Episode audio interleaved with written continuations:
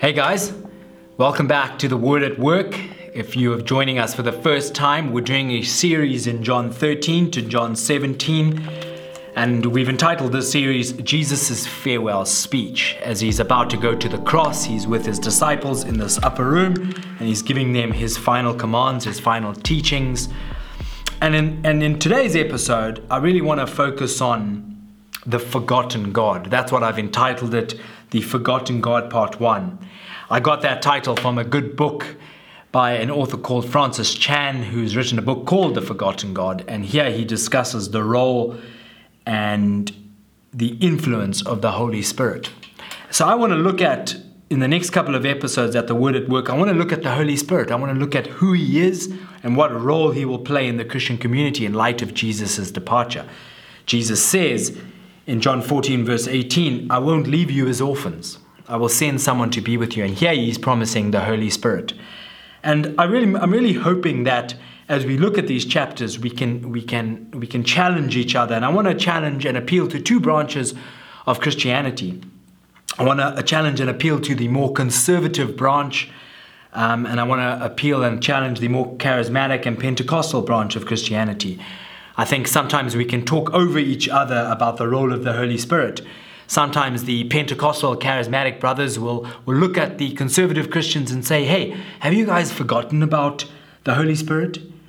There seems to be no emphasis placed on your worship services or in your lives about the Holy Spirit. It seems like He's not there. Have you forgotten about Him? And sometimes the unfortunate thing will be said like, it seems like you, you worship Father, Son, and Holy Bible, not Holy Spirit in your quest to be Bible believing Christians, you seem to have forgotten about the Holy Spirit. And on the other side, the conservatives might say to the Pentecostals, guys, have you forgotten who the Spirit truly is? This is said because sometimes there seems to be an abuse of the Holy Spirit in the emphasis on, on, on power and on miracles and services, because it seems like the Holy Spirit is about providing a performance in a service. He's some genie in a bottle. That is often the unfortunate thing that is said. And this is sometimes said in, because it's detached from the teaching of the Bible. So I'm hoping that we can challenge and appeal to both branches of Christians, conservatives and Pentecostals and charismatics. And here I want to start off with John 14, verses 15 to 17. And that's where I really just want to focus on those verses. Here Jesus says, if you love me, you will keep my commands. And then he says, I will ask the Father, and he will give you another helper to be with you forever, even the Spirit of truth, whom the world cannot receive because it neither sees him nor knows him. You know him, for he dwells with you and will be in you. And here Jesus is talking about the Holy Spirit and context of his departure. And the main point I want to draw out to challenge us the first thing to say is that the Holy Spirit is an eternal person. The Holy Spirit is a He, not an it. So the first point is the Holy Spirit is, the, is an eternal person, a He, not an it. And I think this is an important point. You see, we can forget or we can neglect the Holy Spirit in our services and our worship sessions by not, by not acknowledging His presence in and with us. Or we can neglect and forget his personhood by not seeing him as a person, but seeing him as a, a force or as something to be harnessed, to be used.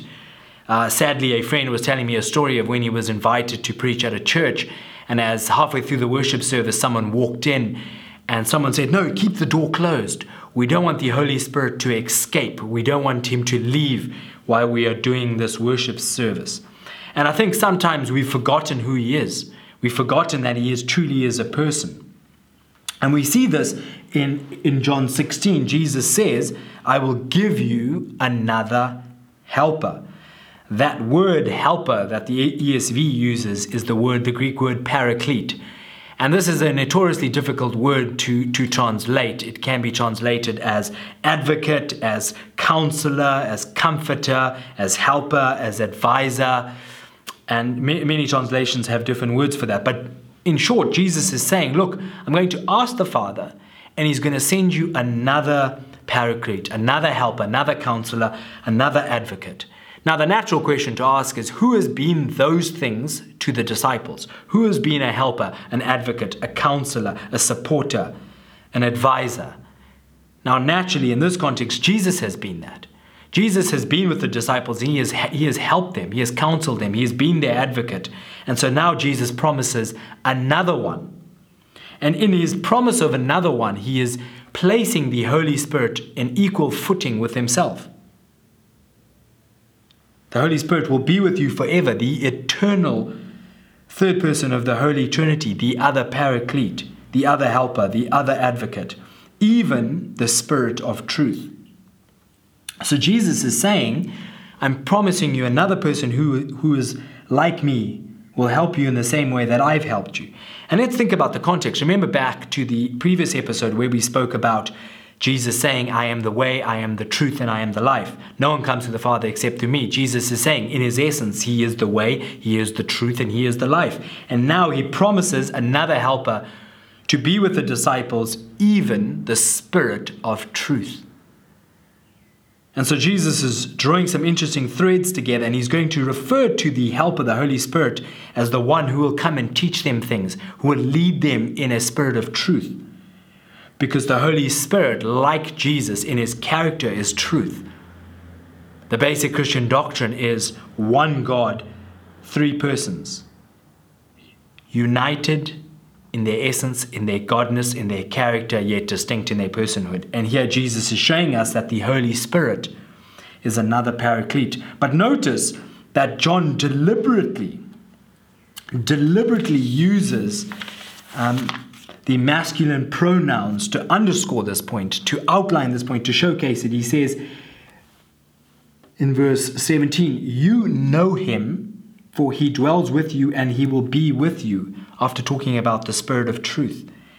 And according to Greek grammar, what is required is a neuter it, but actually, John deliberately uses him to show that the Holy Spirit is a him. He is a person, not an it, not an impersonal force to be harnessed, but actually a person. And so, what I'm hoping that we can see from this first from this episode in looking at the forgotten God is that the Holy Spirit is a person, not an it. And the beauty of the remarkable thing is that this person comes to dwell in us and be with us. That is the promise that Jesus gave. He won't leave them as orphans. He will send another paraclete, another helper to be with them forever, the Spirit of truth. And that same Spirit dwells in you and it dwells in me and he will be with us and enable us to live and to carry on Jesus' mission. And that is what the truly remarkable thing is. And so I hope in this episode that you would have seen that, in this brief episode, that you would have appreciated and comprehended the personhood of the Holy Spirit. God bless you. Take care.